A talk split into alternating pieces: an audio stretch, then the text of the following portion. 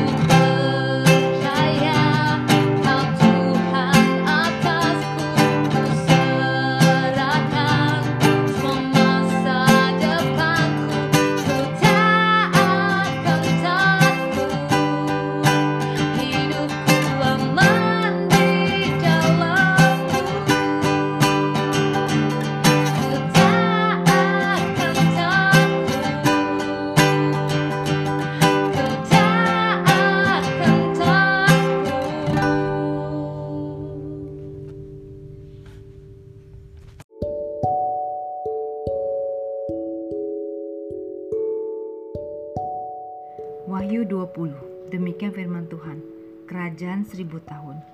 Lalu aku melihat seorang malaikat turun dari sorga, memegang anak kunci jurang maut dan suatu rantai besar di tangannya. Ia menangkap naga, si ular tua itu, yaitu iblis dan satan. Dan ia mengikat seribu tahun lamanya, lalu melemparkannya ke dalam jurang maut, menutup jurang maut itu dan memeraikannya di atasnya, supaya ia jangan lagi menyesatkan bangsa-bangsa sebelum berakhir masa seribu tahun itu. Kemudian daripada itu, ia akan dilepaskan untuk sedikit waktu lamanya. Lalu aku melihat tahta-tahta dan orang-orang yang duduk di atasnya. Kepada mereka diserahkan kuasa untuk menghakimi. Aku juga melihat jiwa-jiwa mereka yang telah dipenggal kepalanya karena kesaksian tentang Yesus dan karena firman Allah, yang tidak menyembah binatang itu dan patungnya, dan yang tidak juga menerima tandanya pada dahi dan tangan mereka. Dan mereka hidup kembali dan memerintah sebagai raja bersama-sama dengan Kristus untuk masa seribu tahun. Tetapi orang-orang mati yang lain tidak bangkit sebelum berakhir masa yang seribu tahun itu Inilah kebangkitan pertama. Berbahagialah dan kuduslah ia yang mendapat bagian dalam kebangkitan pertama itu.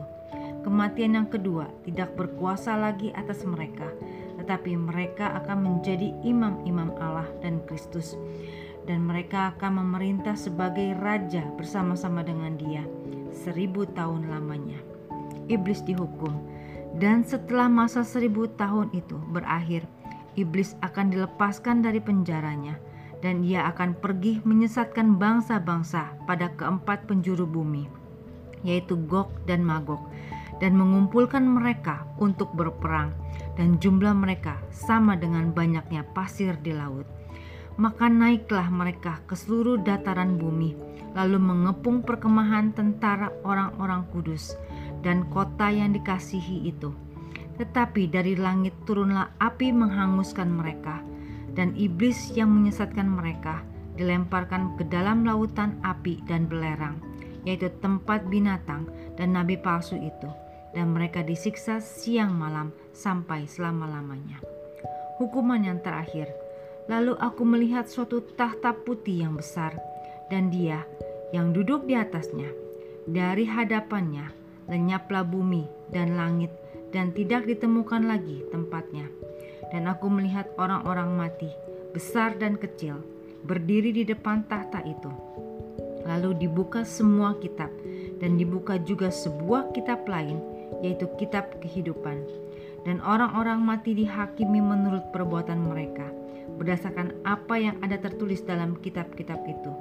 Maka laut menyerahkan orang-orang mati yang ada di dalamnya dan maut dan kerajaan maut menyerahkan orang-orang mati yang ada di dalamnya dan mereka dihakimi masing-masing menurut perbuatannya.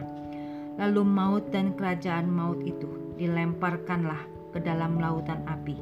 Itulah kematian yang kedua, lautan api. Dan setiap orang yang tidak ditemukan namanya tertulis di dalam kitab kehidupan itu dan ia dilemparkan ke dalam lautan api itu. Shalom, Cidena. Cidena, thank you so much ya sudah bersedia melayani bersama-sama kami pagi hari ini untuk membacakan firman Tuhan di Wahyu 20. God bless you. Wahyu 20 rema yang saya dapat yaitu di ayat 4, kemudian ayat 12 sampai 15. And I saw thrones and they sat on them and judgment was committed to them. Then I saw the souls of those who had been beheaded for their witness to Jesus and for the word of God who had not worshipped the beast or his image, and had not received his mark on their foreheads or on their hands. And they lived and reigned with Christ for a thousand years.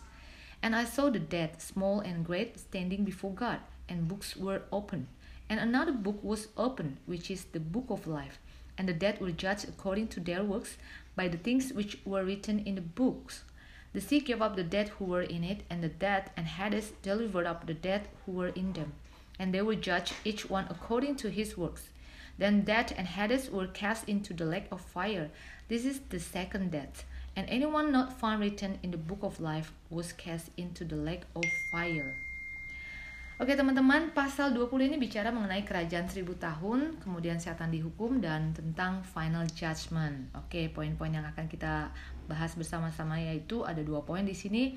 Yang pertama di ayat 4, Yohanes melihat jiwa-jiwa yang ikut memerintah di kerajaan seribu tahun. Siapa saja sih mereka? Yang pertama yaitu mereka yang mati atau dipenggal karena kesaksian mereka tentang Yesus dan karena pemberitaan firman Tuhan. Kemudian yang kedua, mereka yang tidak menyembah binatang dan patungnya dan yang tidak menerima tanda binatang itu pada dahi dan tangan mereka. Oke, kebayang nggak sih teman-teman seribu tahun itu lamanya kayak gimana ya? Iya, ya. lama Nah, banget ya. manusia aja hidup rata-rata sekitar 70 sampai 80 tahun. Itu berasanya udah lama. Nah, tetapi ini memerintah bersama Yesus selama 1000 tahun. Nah, tapi ini biarpun lama tapi sepertinya bakalan seru dan menyenangkan sekali ya, Fit ya. Iya, Jadi mungkin eh, kita bakalan enjoy banget nih. So teman-teman siapa yang mau ikutan? Syaratnya yang tadi udah disebutin ya, Yep. orang-orang yang masuk di dalam eh, pemerintahan kerajaan seribu tahun. Oke, poin yang kedua. Pada saat final judgment, semua orang akan diadili.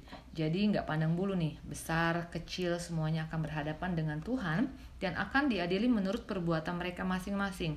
Seperti yang sudah dicatat di buku-buku itu. Jadi jelas banget nih di sini ya bahwa Tuhan itu punya notes, punya catatan-catatan tentang kehidupan kita masing-masing loh.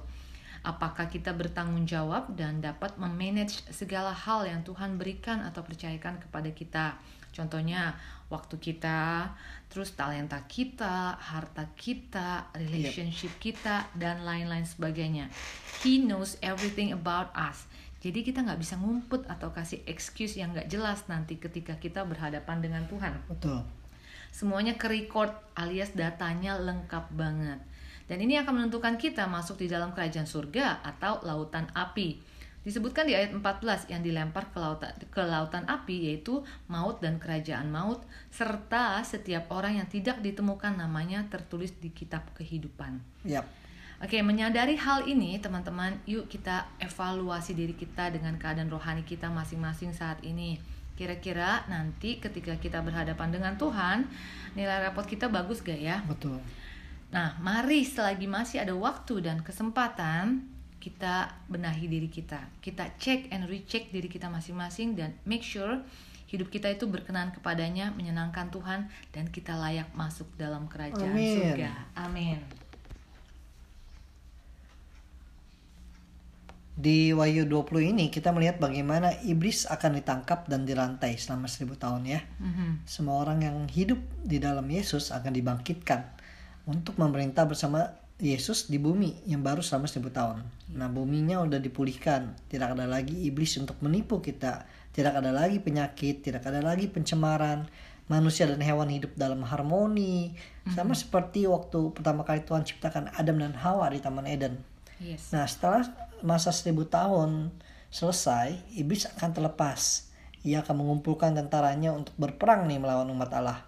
Tetapi sebelum peperangan dimulai, iblis akan dikalahkan lagi oleh Tuhan. Ia akan dilemparkan juga ke tempat antikris dan nabi-nabi palsu dilemparkan yaitu lautan api neraka. Mhm. Lalu penghakiman yang terakhir akan terjadi di mana semua orang yang tidak percaya akan dibangkitkan untuk diserahkan kepada maut yang kedua, kematian kekal, hidup dalam neraka. Nah, sangat menakutkan sekali ya. Ini sebabnya kita harus semakin sungguh-sungguh hidup dalam firman Yesus. Jangan tunda-tunda lagi. Terima Tuhan Yesus sebagai juru selamat sekarang dan hidup intim dengan Yesus dalam bersaat teduh, membaca firman setiap hari dan dalam penyembahan. Jangan lagi tergiur oleh kesenangan dunia saja, tapi hiduplah dengan purpose yang baru di dalam Yesus. Oke, ngomong-ngomong soal baca firman tiap hari nih Fit. Ada teman kita yang akan memberikan kesaksian bagaimana dia merasakan manfaat membaca firman Tuhan setiap hari. Oke, siapa tuh Fit? Mr. Tony. Oke, Ko Tony silahkan share ya. Thank you so much Ko Tony. Shalom, saya mau sharing sedikit nih mengenai pentingnya kita, orang yang percaya kepada Tuhan Yesus, dalam membaca Alkitab atau firman Tuhan setiap hari. Pertama, kita dapat mengenal pribadi Tuhan Yesus yang membawa kita pada jalan keselamatan. Kedua, firman Tuhan menguatkan kita dari cobaan dan dapat mengalahkan kuasa dari si jahat. Ketiga, firman Tuhan meneguhkan iman kita tentang keselamatan dan hidup kekal yang sudah kita terima. Keempat, firman Tuhan menguatkan iman kita tentang doa, pujian, dan penyembahan. Yang kelima, firman Tuhan membantu kita untuk menjadi semakin serupa dengan Allah. Saya sungguh sangat uh, merasa begitu sukacita dan begitu uh, hidup itu sungguh-sungguh berarti semenjak saya baca firman Tuhan dan firman Tuhan itu memang sungguh-sungguh hidup karena firman itu hidup makanya kita bisa hidup juga bersama dengan Tuhan Yesus melalui firman-Nya. Jadi teman-teman, jangan ditunda lagi teman-teman. Dan jangan pernah sehari pun tanpa kita membaca firman Tuhan. God bless you all. Wow, keren banget kok Tony, luar biasa. Thank you ya untuk kesaksiannya ya. Thank you so much kok Tony, God bless you ya. Oke teman-teman, sekian hari ini kita akan jumpa besok. Have a nice day. God, God bless you. you.